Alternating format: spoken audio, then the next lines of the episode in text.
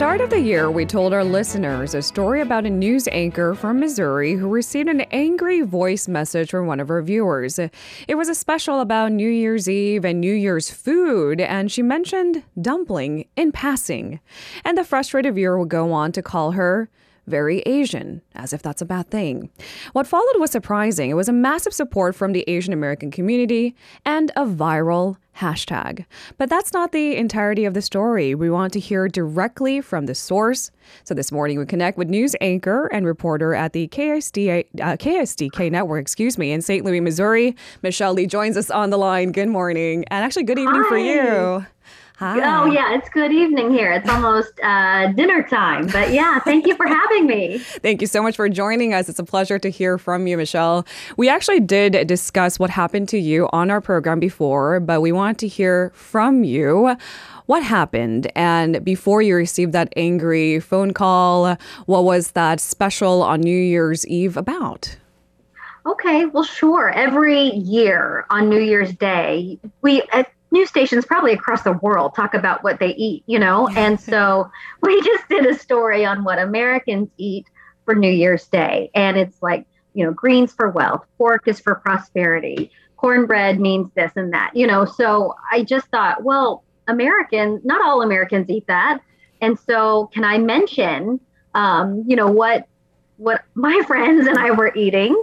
Um, and they were all eating dukkuk, you know. So, you know, I said dumpling soup on air. I said, you know, hey, a lot of people eat dumpling soup because that's, or I ate dumpling soup because that's what a lot of Korean people do. Mm-hmm. And I actually, if I would have said dukkuk, I think it would have blown people's minds, you know, but, or, or even, you know, rice cakes. I could have said rice cakes, but, um, but the, I had a couple of really nice notes on social media right away that, Mm. um, one was like, you know, my wife was born in Korea and our daughter is making that soup for the very first time. Mm. Another person said, Oh, I'm so glad you said that because young people see that. Mhm. And so here I was, I was thinking I had this inclusive moment. It was just Mhm. such a little blurb, Yeah. um, nothing at all. And um, and then I got that e- or that voice ma- mail Mm. uh, from a woman who said she was offended. She was Mhm. offended by it because she thought that I that if a white anchor had talked about what white people eat, then they would be fired. Mm. Uh, instead, she was offended because I was very Asian and I needed to keep my Korean to myself.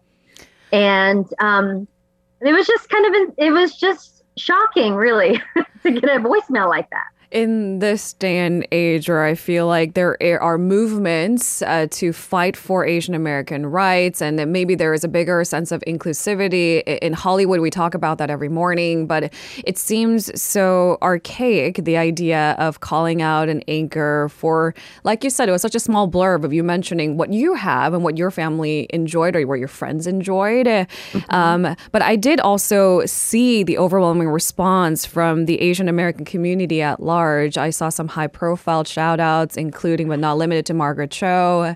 And, and we thought, okay, so maybe maybe we could keep this conversation going. I mean, that that was a nice moment of relief, was it not?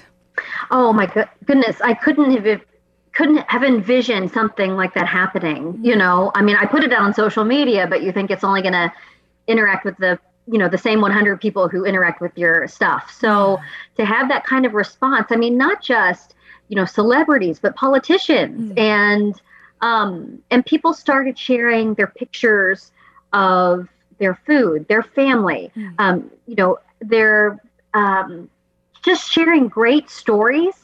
Um, and it became a moment of pride for people. Mm. And they flipped the hashtag, and it was just so beautiful. Mm. And, um, you know, can we keep the movement going?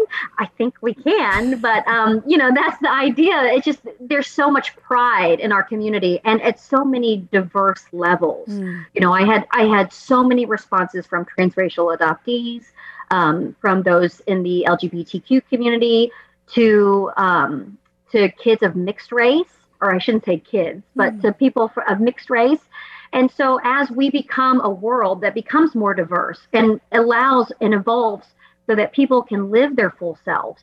I think people are like, hey, don't forget about me. Mm-hmm. And I think that's why Very Asian resonated with people because they felt seen in a way that maybe they hadn't been seen before on a national scale. You know, I also grew up in California, and although I had a pretty good Korean community, didn't mean that I didn't feel like I wasn't represented in in sure. on, on, the TV or the film screen or even in on TV as a newscaster, right? Uh, but it feels like times are changing, and people of influence like you are are using the platform to start a movement. So, in case our listeners are just chiming in, hashtag very Asian is where you want to start this conversation.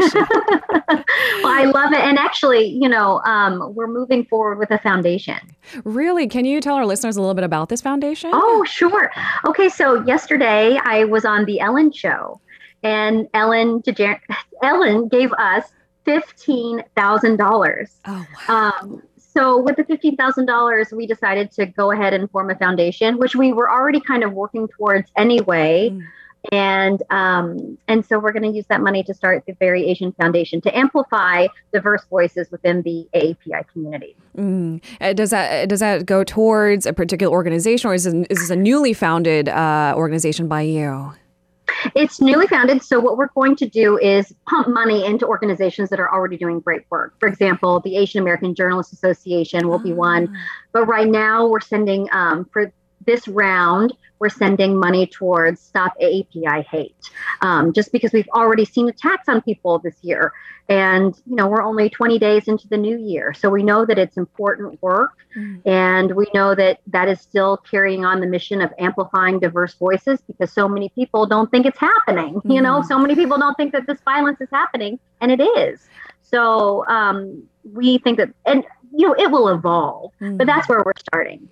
You know, you raise a really important point, Michelle. Um, according to a number of different reports, hate crimes against Asian people have risen significantly during this pandemic. Uh, I saw a recent uh, release by Google, according to their trend searches in 2021. Uh, Record breaking searches related to Asian Americans came up in that year alone. And not so coincidentally, searches for what is hate crime spiked in the month of March last year. That's the same month eight people, six of whom were Asian women, were killed in Atlanta spas. So it seems that it, it, it is happening. How could we deny these statistics? Uh, uh, can you tell us a little bit about um, anti Asian hate crimes that you've experienced or witnessed personally?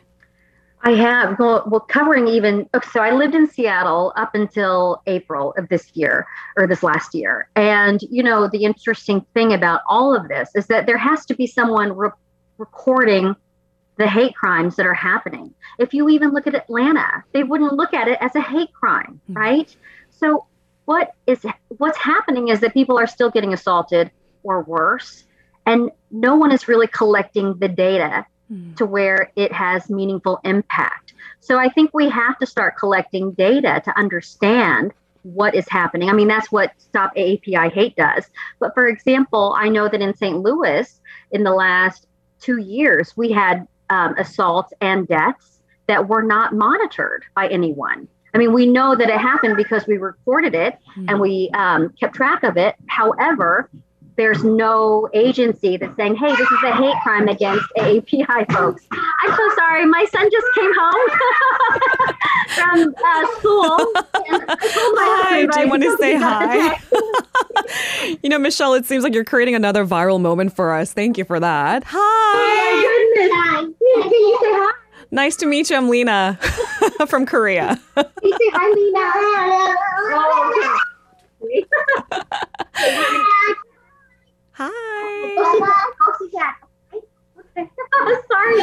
problem. That's Michelle's son, for those of you guys who are just tuning in. No yeah, problem at all. It happens on live shows. He's three years old, so uh, I don't think live radio is something that's on his mind. you might be able to tell him years from now that this happened. Look what you did. You made an appearance on a live radio show as yeah. you were discussing such an important and relevant topic, right? All right. I do want to take you back to where, where you just kind of left off talking uh, because I think addressing hate crimes for what it is, that it, it is in fact a hate crime, is really important. Yeah. Do you think the organizations that you support could do a little bit more on that front? Maybe press lawmakers to ensure to pinpoint hate crime as a hate crime?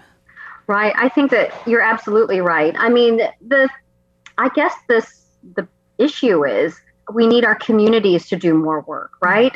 And I'm not sure how we do that yet. Um, I'm doing a lot of listening, and I just, as a journalist, I see it. You know, if you can't get law enforcement to understand that this is potentially a hate crime, how does it? Where does it go from there? I mean, I think that's the starting point in a lot of places. So I think that, truthfully, I think a lot of community organizations need to you know put some heat on law enforcement groups to say hey we really need this. You know i know the fbi tracks things too but i just did a story a few months ago about tracking api hate in the st louis area. We called the fbi we called the task forces but they had zero reports of hate crimes. How is that possible when we know that there were people who died mm. um, you know, from violent from violent acts. Um, were they investigated as a hate crime? Was it even a consideration? I mean, that's where you have to start. Um, so maybe it's a maybe it is an effort to get um, more community action. Mm-hmm. I, I, don't, I, you know, I'm not sure yet, but I definitely think that that is the starting point because to have the, you know, the Atlanta law enforcement to come out and say we don't think it's a hate crime. Well, how do you know? Exactly. How do you, know? How do you stipulate? You know, so, yeah. Right. So you've got to get people involved at the very ground level and at the very most intimate level of those crimes mm. to say, well, we don't know if it's a hate crime, but we're certainly going to look into it. We're not going to discount it from the very start. My uh, opinion, my opinion only, but yeah. No, I think you're addressing a, a, really important point. How do you get law enforcement to recognize a hate crime for exactly what it is? If someone was assaulted and, and murdered for the, the skin of their color or their ethnicity, it, shouldn't it be classified as a hate crime? And in order to get their attention, what you need is a lot of people rallying against the same cause and the same belief. And mm-hmm. I would love to hear what your organization does years from now. You'll love to, you know, um, actually ask for some updates. But for the time being, uh, I do think it, it's two sides of the same coin. Do you think we have perhaps grown a little bit from these traumatic events? The fact that we're talking about this on air might be a significant transition to the next chapter of uh, tackling uh, racism in general.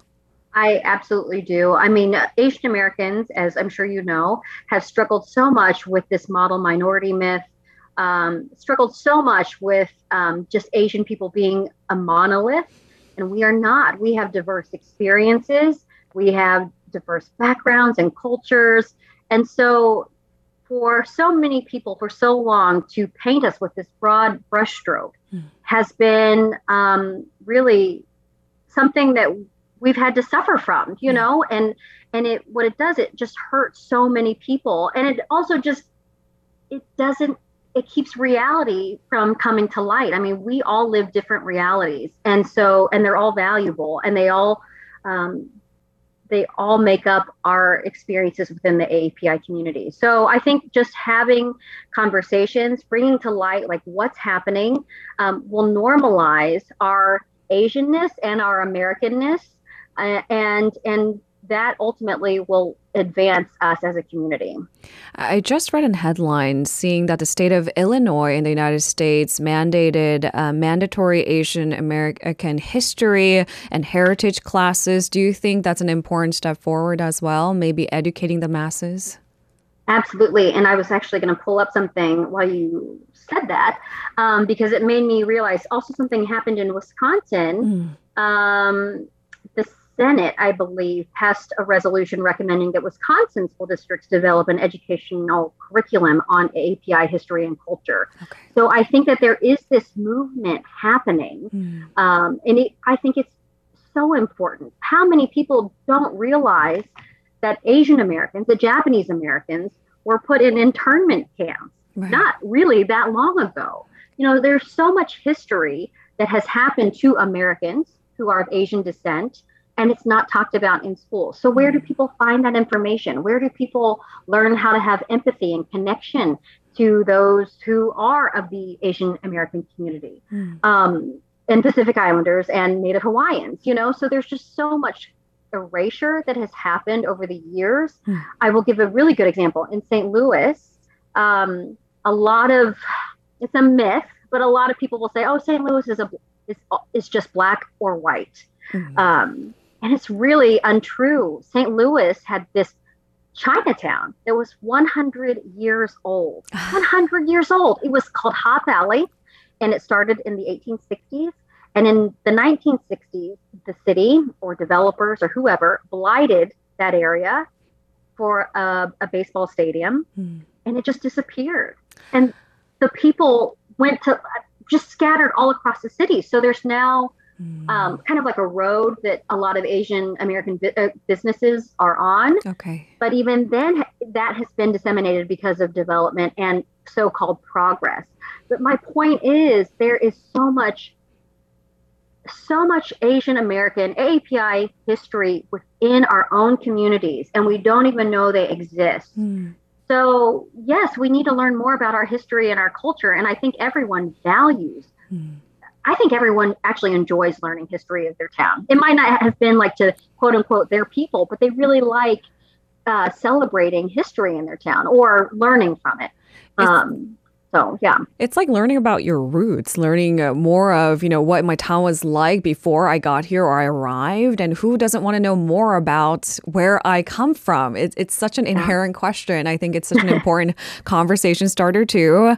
Uh, but here's the thing. It's not about painting the reality, which is pretty stark, but do you think overall in your exposure to uh, living as a Korean American in the state of Missouri and, and predating that was, you said you were in Seattle, right? Um, mm-hmm. Do you think overall uh, the situation for Asian Americans are getting better? It's tricky, I do. Right? I do. I mean, I think there has definitely been progress. Mm-hmm. You know, for me to even, just in my small example, uh, for me to even share what happened to me and have support from my station, I think is huge progress um, because a lot of people want to listen and learn and they want to shut down racism and hate. Um, so I think that's good progress. And I do think that when we look at pop culture, we're seeing more API folks in um, in music and in movies and television and all those things. So I think those are all positives. Mm. And when you listen to the kids, if you talk to young people, they're so inspirational and they are are really progressive in their thinking. Mm. So, I mean, the next generation is going to be, you know, so much better than us. But I, do, I definitely think there's progress. It's just, it, you know, it's always two steps forward, one step back. Mm. All right, Michelle, we're running out of time, unfortunately, but that was such an amazing talk. Thank you so much for taking out of time out of your busy schedule. Um, I'm going to check out your Ellen interview. I haven't had the chance to see that yet.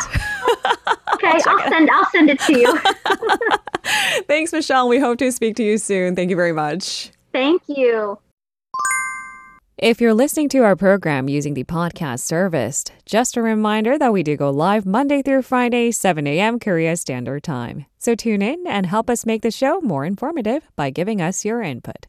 See you bright and early on Good Morning Seoul.